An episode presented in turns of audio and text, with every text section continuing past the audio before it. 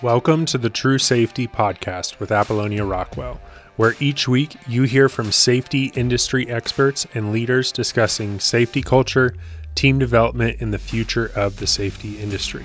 If you are looking for help with your safety program or have questions, head to truesafetyservices.com slash podcast. Let's get started.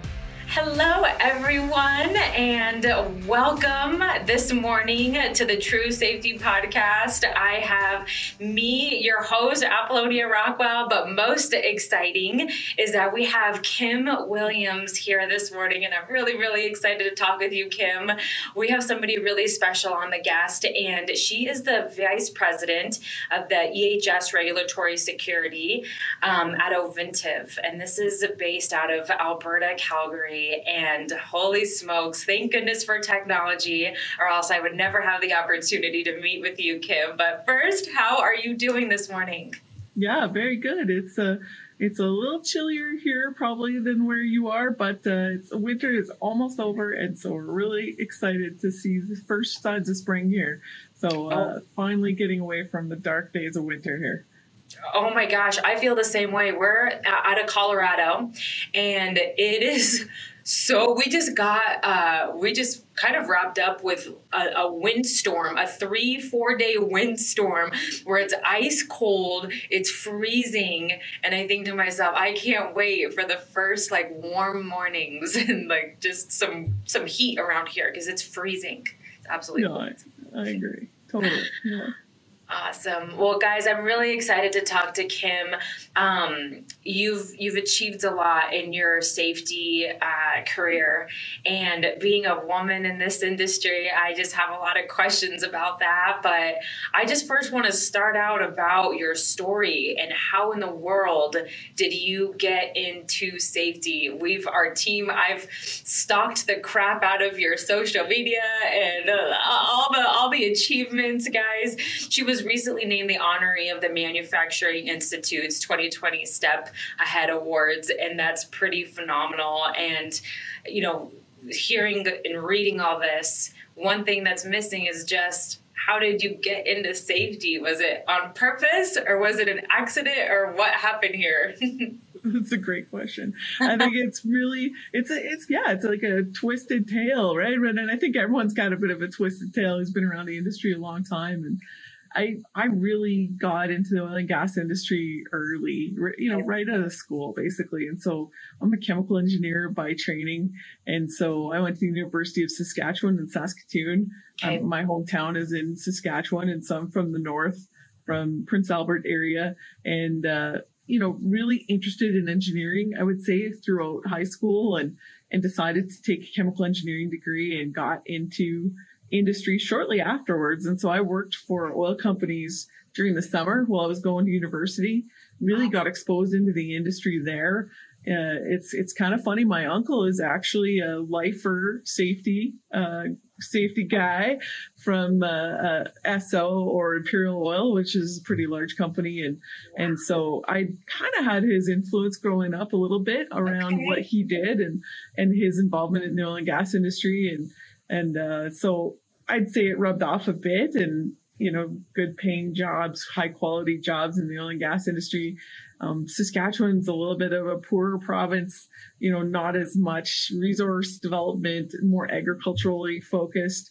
And so a lot of us graduate and go west to Alberta or British Columbia looking for jobs. And, and that's pretty similar to what I did and worked out in the patch in different areas as a student with different companies, but ended up with a little company called Pan Canadian Petroleum okay. uh, for three summers in a row. Okay. Uh, during university and and that's actually one of the predecessor companies of Ovintiv. And so I ended up going and getting on with them full time after I finished my degree.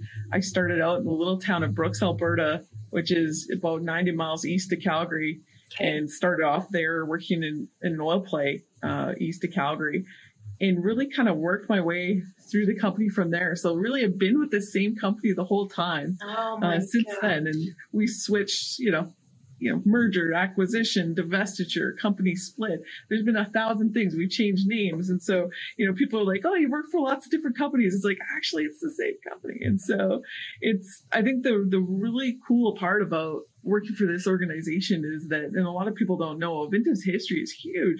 It's like 125 years old or more now. Wow. Uh, and so it goes back to the days of the railroads. And so um, while they were pushing the railroad west across Canada, basically the railway had to drill for water wells all along the rail line to be able to supply the locomotives with water for the steam engines. And so out in the Brooks area, they were actually drilling for water and they ended up finding natural gas. And I think it's a really cool safety story because they suddenly found natural gas instead of water. It lit up the rig. A guy jumped off the rig so he didn't perish in a fire, yeah, broke his yeah. leg. And that was our first safety incident as a company, right? And so back in, that was 1825. And so you start to think back to you know the history of safety in our company goes back to the first guy leaping off the rig as it burned down around him basically is this so. story that yeah that's like the historic uh a story that you can always bring back to like a new hire orientation like this is this is a part of our history this is really how cool. far back it goes right and people really think that that's cool, right? And because it was the first natural gas well ever drilled in Alberta, and like I wow. said, they expected to find water, and they found natural gas. And I don't know if you've ever heard the city of Medicine Hat, actually, which is just east of there. They have their own gas wells, and they run the city off of their own natural gas because it was so prolific in the area uh, when they were drilling for water for the rail line. And so it's a pretty it's a pretty cool history. Um, I really worked in different positions around the company on the engineering side for a long time. Really started off in the field in operations and production engineering, kind of hands on.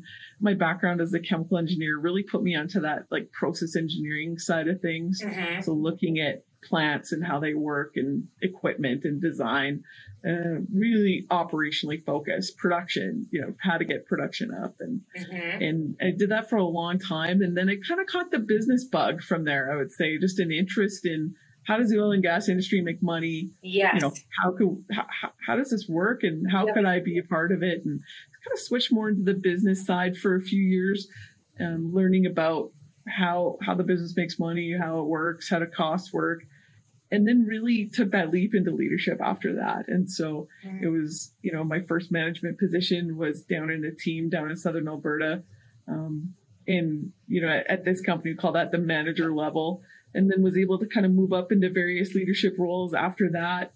Um, worked up in our northern operations up in northeastern British Columbia as well as northern Alberta, and really just kind of moved my leadership to that senior, we call it the senior manager level. It's like a director level kind of at the company. And then, and then really from there, you talk about how'd you get into safety? I'd say it was always safety adjacent. Right? Yeah, with that role. Operations. Mm-hmm.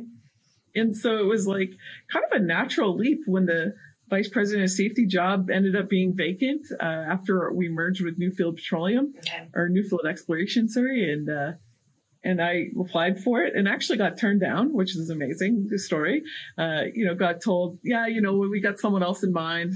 I don't think you're ready, kind of thing, and ended up uh, the person who took the job ended up retiring a few, you know, very short time later, actually, and so I was, you know, got the call back and they said, hey, are you still interested? And absolutely. And so then so, they they used you were able to get into that role, and yeah. I oh my gosh, I have so many questions. This is really interesting. What's really oh, cool is that yes, the history that you've been with the company for that long of a period. Let me go ahead and plug yeah. this in super quick. Oh, sure, no problem.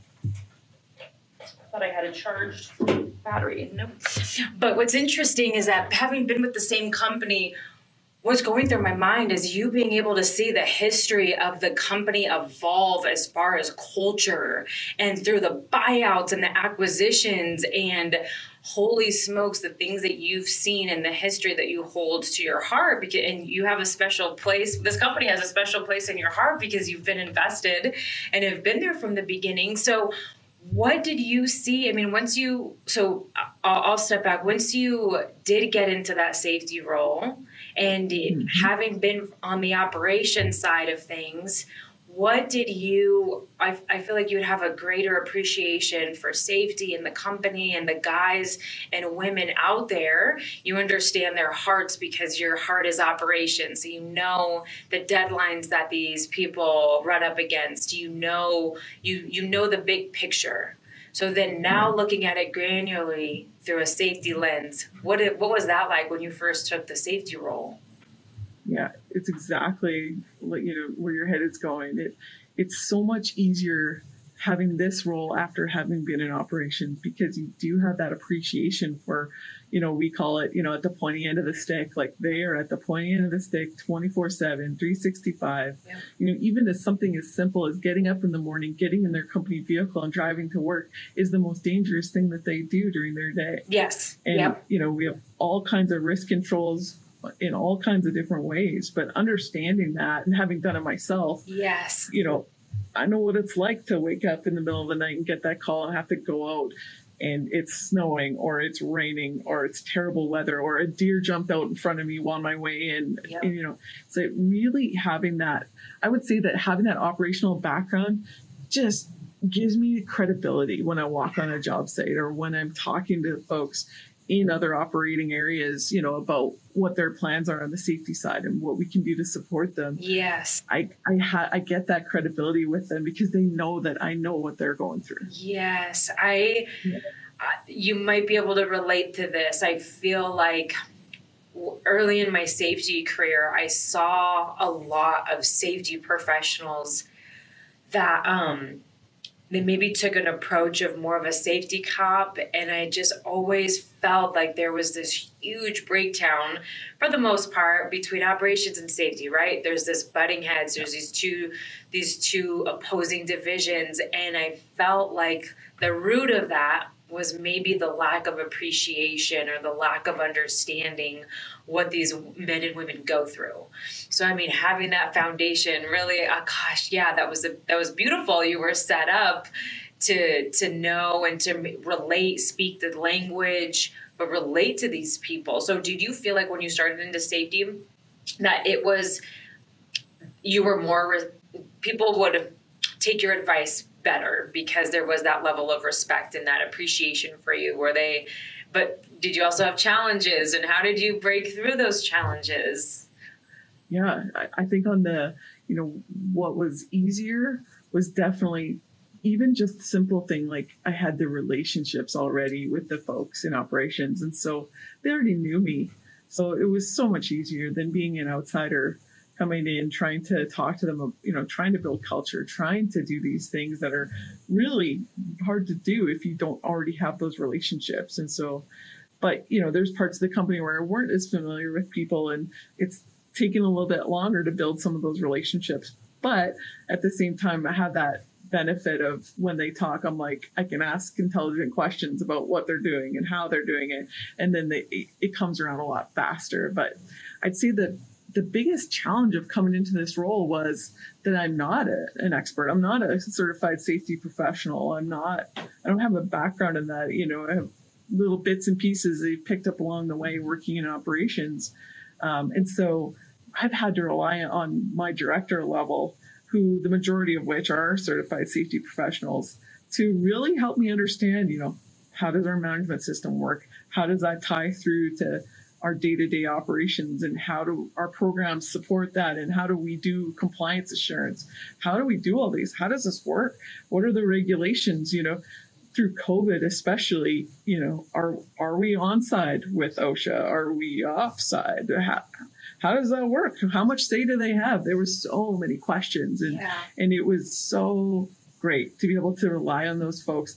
And they had never had that before because the person who had always been in this chair had always been a safety professional their whole career. Okay. And okay. so they, they kind of, you know, they kind of, you could see it in them. They're kind of experiencing this freeing of like, oh gosh, I'm super needed. Like I need to tell her because she doesn't understand that we might be totally offside with a regulator here. And so we need to, you know, I need to be the one to bring that to her because she doesn't know. Yeah. And so that was really that was really different. That isn't okay. And then I could see how the support, how people would be, you know, supportive because you had built these relationships with with different with several divisions of the company and people within it, the managers, their operations. And so what about um what about somebody what advice would you give to somebody that is maybe newer into the industry and let's say that they don't have a strong operations or a strong safety background and they're heading into safety, what advice would you give knowing how hard it is to one, build the relationship, and then two, you understand just the safety challenge? I feel like there's like this unsaid safety challenge of like, how do I how do I implement these new programs that nobody wants to hear or talk about? Like, how do I get people excited mm-hmm. about training and that nobody wants to be in? So, like, what advice would you give? What has worked for you and what has not worked for you? Oh, yeah, for sure. So, I think about, you know, folks who are new in the industry and we bring in a lot of new grads. We try and keep that pipeline full from the bottom up. And, and the first thing I tell them is spend time in the field. Yeah just spend time, go with an operator, ask them to show you what they do from the context of I want to know what you do so that I can help support you. Yeah. So that when we get six months down the road and we're in a chronic or acute situation, an emergency, I know something about what you're talking about and I can figure out how to best support you. Mm. So the only way to do that is to spend the time and to gain their respect by showing that you're there to learn you're there to understand their unique challenges and that you want to hear about it and and that gen showing up in that genuine trying to learn way you know i always say like who's going to look at that and say yeah i'm not going to teach you anything I, like no one has the heart to stand next to someone who just wants to know about them and just shut them out you know, it would have to take a very, very cold person to do that. And so it's something that we put on our new grads. We actually have like a formal rotational field program where they start out there for at least a couple of years and then they can slowly make their way into the office and start to, you know, build other relationships. But it's just a formal kind of make sure you get that grounding and understanding before you even you know i say the crawl before you can walk and run. Yeah. And and i think that that that's really big. And you know when i've seen that fail has been when folks have tried to skip through those steps too quickly. Okay. Or they or they haven't tried or they've gone out without you know lacking the self-awareness mm-hmm. to realize that they don't know anything you know just being a little bit having a little bit too much ego mm-hmm. about you know i'm a i'm a fully trained engineer i'm about to get my my p you know we call it a professional engineering status and i know everything. Like leave that at the door. You don't know everything. You don't know anything actually about what their life is like. Absolutely. and that's where you have to start. Oh my gosh i love that advice. I feel like i don't um, I feel like that's the one thing that did work for me is is having a heart of curiosity and having um, I, you know, I was just I was just really curious, and I still am like very curious. And I think leading with questions, like what amazing advice that would be for somebody that you know whether they have no experience or just graduating or they're you know five ten years into it still young in their career i think that that is that's just beautiful advice and what's interesting is I also grew up in the oil and gas industry. And so the oil field, the drilling side, that side is like, that's my background. That's, and so, you know, when you're talking about I could just imagine going out on these job sites in the summertime and you're when you're when you're fresh and new in your career. And uh, what was that like as a girl? You know i just i just remember being uh, in the time at the time if someone were to ask me what's it like to be a girl a woman in this industry? I'd be like it's no different. Nothing no no difference here. I'm the same. I don't see it. I don't have any challenges. There's not no this is hard I'm the same. What? What about it? And then looking back, I was like, that was really a crazy time in my life. Like going out to the rig at 2 a.m. on Christmas. It's a blizzard. We have an accident. I'm afraid for my life driving there, getting the freaking location. Like it was always, yes. it was always always crazy, but I was too I was too afraid I think at the time to admit that I was really struggling. Um, yeah. So yeah. how did you? Gosh, what was that feeling like yeah. when you would go out to these job sites? It, it's wild, right? I, I probably had a very similar experience to you that at the time I wouldn't admit that that it was pretty tough, right? And yeah, and yeah. you did things that were normal to you, but if you stepped back, you would realize how not normal it was. And I, I give one example, and it, you know, I used to work up very far north uh, in areas where it's winter access only camps. You know, people go in for 28 days at a time or more. They go in for a whole season and they come out in the spring. Yep. And I yep. had to run from northern Alberta to northeastern British Columbia, and it was joined in the winter by an ice road, and it was five and a half hours across on the ice road. And oh and you know, God no big deal. I'm a production engineer for both sides. I got to make the trip probably once every couple of weeks. And I'd always go to the liquor store before I leave town and buy a, a case of beer and a bottle of wine. And because that was what I had to have to get into the camp, which was halfway between to use the bathroom. Like that was yep. how I bribed my way into the camp just to use the washroom to to seal honestly to to give me I believe it. right? Because I believe it. got, unfortunately, guys who've been cooped up for four months in camp, haven't seen a woman, haven't seen anything in four months except watch satellite TV. And so you felt super awkward going in there and you felt watched and you were worried about your safety. And so I'd literally buy my way in, distract everyone, take a quick pee, and jump back in the truck, right? And oh, at the time, it yes. was what you did, but now looking back, I realized how insane that actually was. Yeah.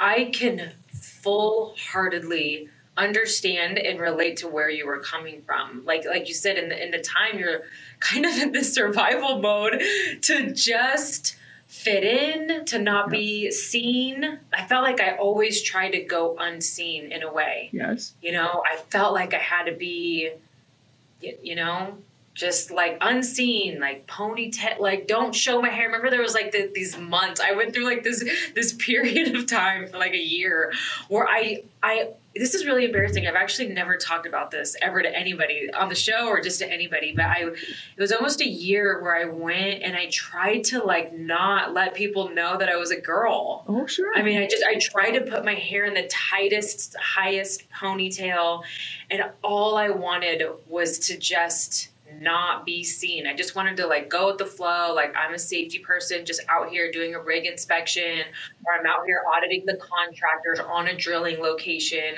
And I just, I didn't want anyone to question me being new. I, I felt like you could relate to this. It was like being new and a girl. Yeah. Like it was a two thing that and and then when I would explain my findings as a safety professional or when I would need to get things done after the the audit, I felt like it took more time for me to explain and to like get the buy-in yep. to get something done. Yep. And like in the moment I wouldn't I wouldn't admit that, but I looking back I felt like gosh, if I was a guy, like I kept thinking that. Like if I was a guy, I would just be like, here's the action items, like get this done. Yeah. And I there was just something in me that just you know, I felt like I had to explain myself. I had to tell people I had my bachelor's in occupational health and safety. I went to school for. Right. I've been in the field. I've like I've worked out here. Like I had to felt like I had to keep keep explaining my like job history to people to get people to listen. Where I don't know if guys feel like that. I'm I'm not sure. I agree. I think that's something that all women in the industry that I know have faced and and even I've heard men talk about it from the perspective of their wives or daughters you know, and just just that having to prove yourself every time. So every time you went to a oh, new oh, site or every time you took on a new role or every time you applied for a job and sat through an interview, you felt like you were being asked to prove how you were possibly qualified for the role. And I don't think that same conversation was happening, maybe if it had been one of my male counterparts.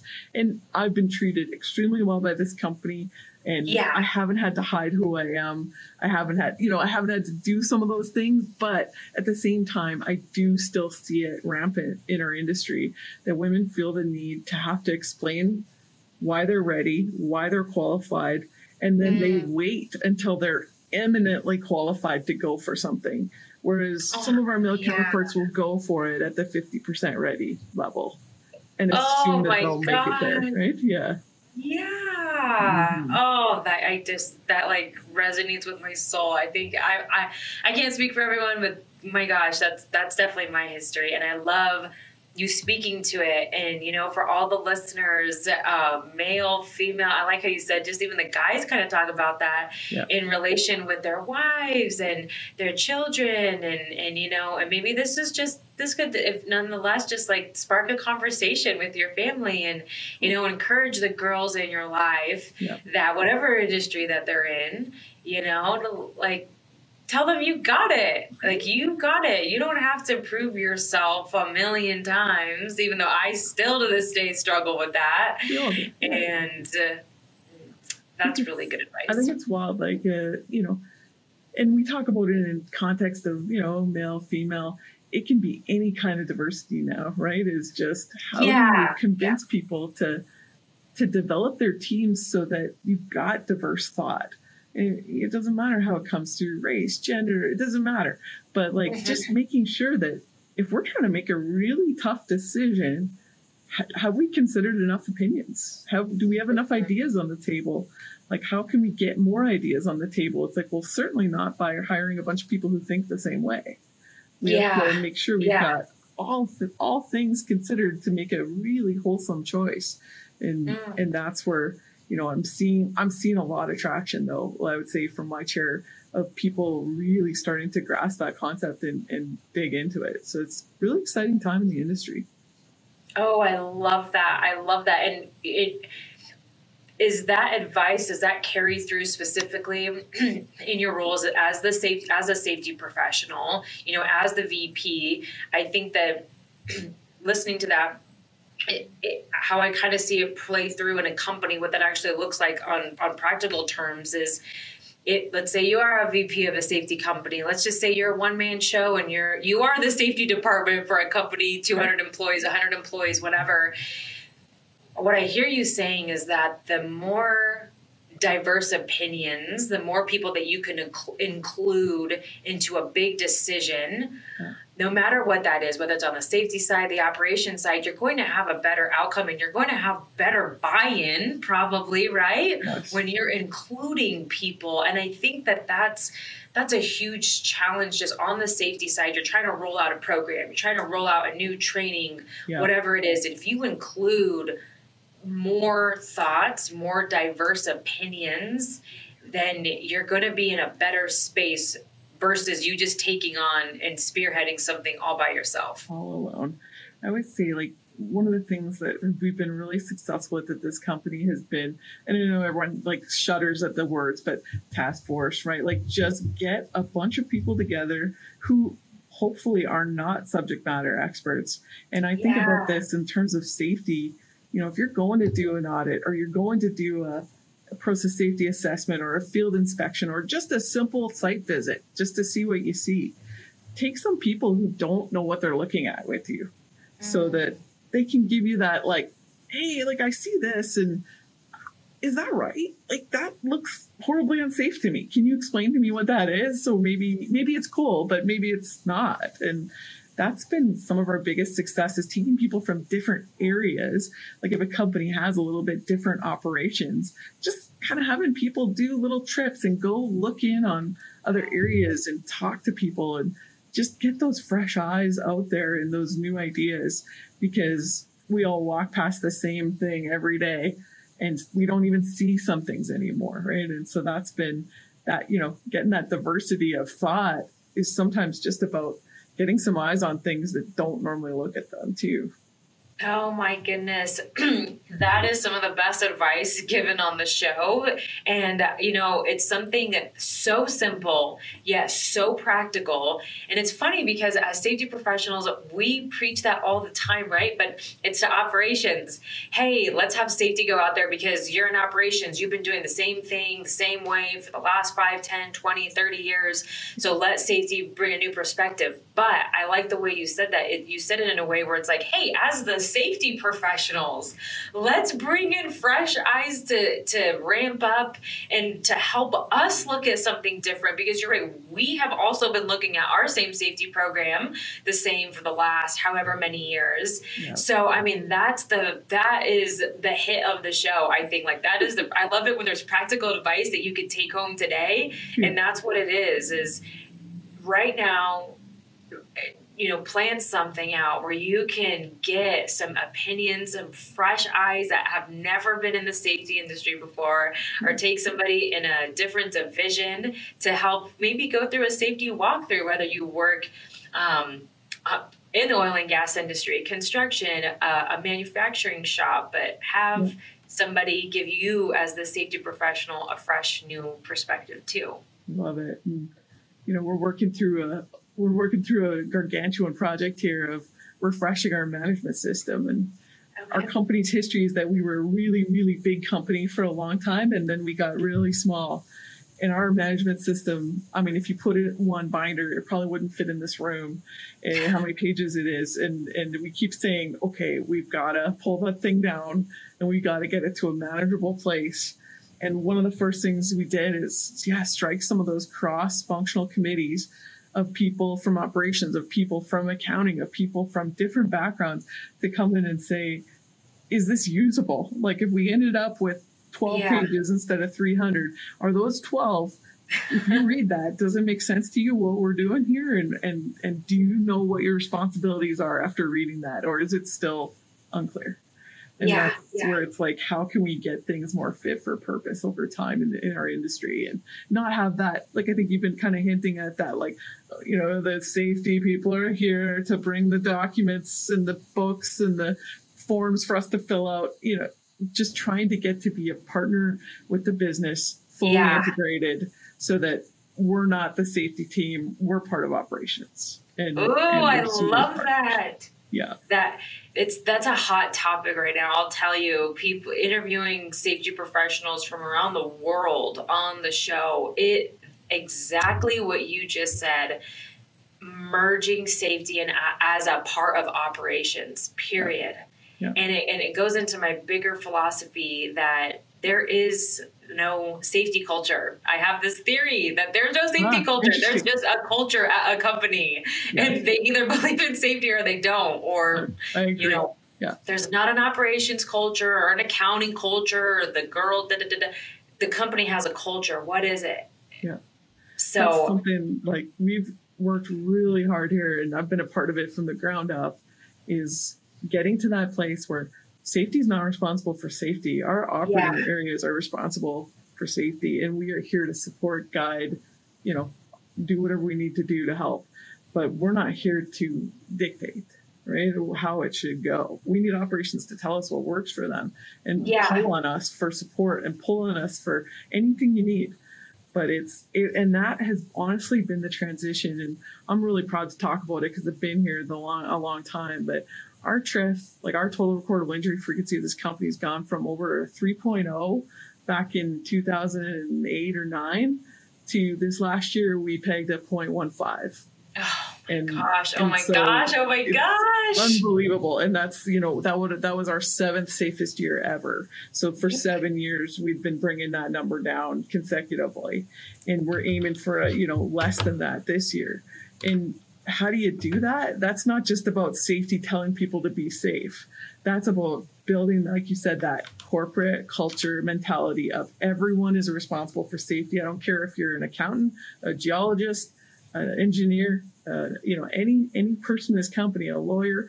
Everyone has a responsibility to safety, and it all starts with attitude. It all starts with how do you talk about it? What are your expectations? Do your people understand that it's important to you? yeah. You know, have you even ta- addressed it? And I think that's where we've really been successful. We've we've had kind of a a training course that we've used for years called Safety Essentials for Leaders, and it really pitches that ownership, making yourself clear on expectations, following through in the field, you know, really giving credit when it's due and giving coaching when it's due as well and working to build everyone's competency up and and I think that's where we've been successful and like you said over time with mergers and acquisitions, you've had to program people you're bringing into the organization into that methodology, and that's not easy. But but it it uh, I think that's part of our success. Oh my gosh, Kim. You you and your company have had major success and I just want to congratulate you because we've we have all seen and we could all understand how difficult it could be, especially during uh, mergers and acquisitions. We can all appreciate how difficult it could be for a company to keep a strong culture as an organization. We could see how that could fall apart during an acquisition. During growth period, you know, business is just tough, period. And so the fact that you guys have managed to, um, decrease your total recordable incidents over these last seven years. The fact that you're still um, you know thinking big picture how do we how do we really implement ownership across the board that safety isn't just the responsibility for the safety department. It is all of us. It is every single one of us that's working towards this main goal. You are carrying out that vision. You're carrying there's there's a lot to congratulate you for. And I am so honored that I had the time to talk with you today. And I think you've given the audience such practical advice and you've really painted a picture for people that are striving to go to the next level with their company and they're striving for greatness. You just you gave a great picture on how to take some steps towards that. It's ownership. It's not one's department. It's gathering diverse thoughts into whatever you're trying to implement whatever your vision is um, to get an all-inclusive buy-in. I mean you've given a lot of great pointers here. I have completely gone over my time with you and i want to respect your time. I'm so sorry. I could just talk to you all day. So um, I I've I've gone over my limit with you, so I want to respect your time that you've given me. So, any final thoughts, Kim? Anything else? I'll uh, I'll let everyone know audience, you can um, access Kim. We're going to link all of your um, connection points to if anybody has any questions for you, if there's any follow up thoughts. Um, you know, feel free to reach out to her directly. You're such an inspiration um, to young professionals, to any professional. Um, you've given such great advice today. So, any final thoughts, Kim? I just want to thank you no, and, I, and I'll put that right back to you. Thank you. I mean, it's so great to get a chance to come and talk to different people and learn somebody's story as well and hear about their perspective. And I, I really appreciate it. And, and uh, I hope that, you know, we can stay in touch. Awesome. Yep. I hope we can stay in touch. I, we, we've connected. We are connected on LinkedIn, so we will for sure um, stay there. So thank you everyone for listening, guys. Kim Williams here. And thank you so much for listening. Tune in next time. Thank you for listening to the True Safety Podcast with Apollonia Rockwell. If you are looking to save time and money with your safety program this year, we'd love to hear from you. Head to truesafetyservices.com slash podcast to schedule a free call with our team where we will help you identify the biggest opportunities for growth in your company and safety program, and we'll connect you with the right resources to help you grow. Again, that is truesafetyservices.com slash podcast. Thanks so much for listening.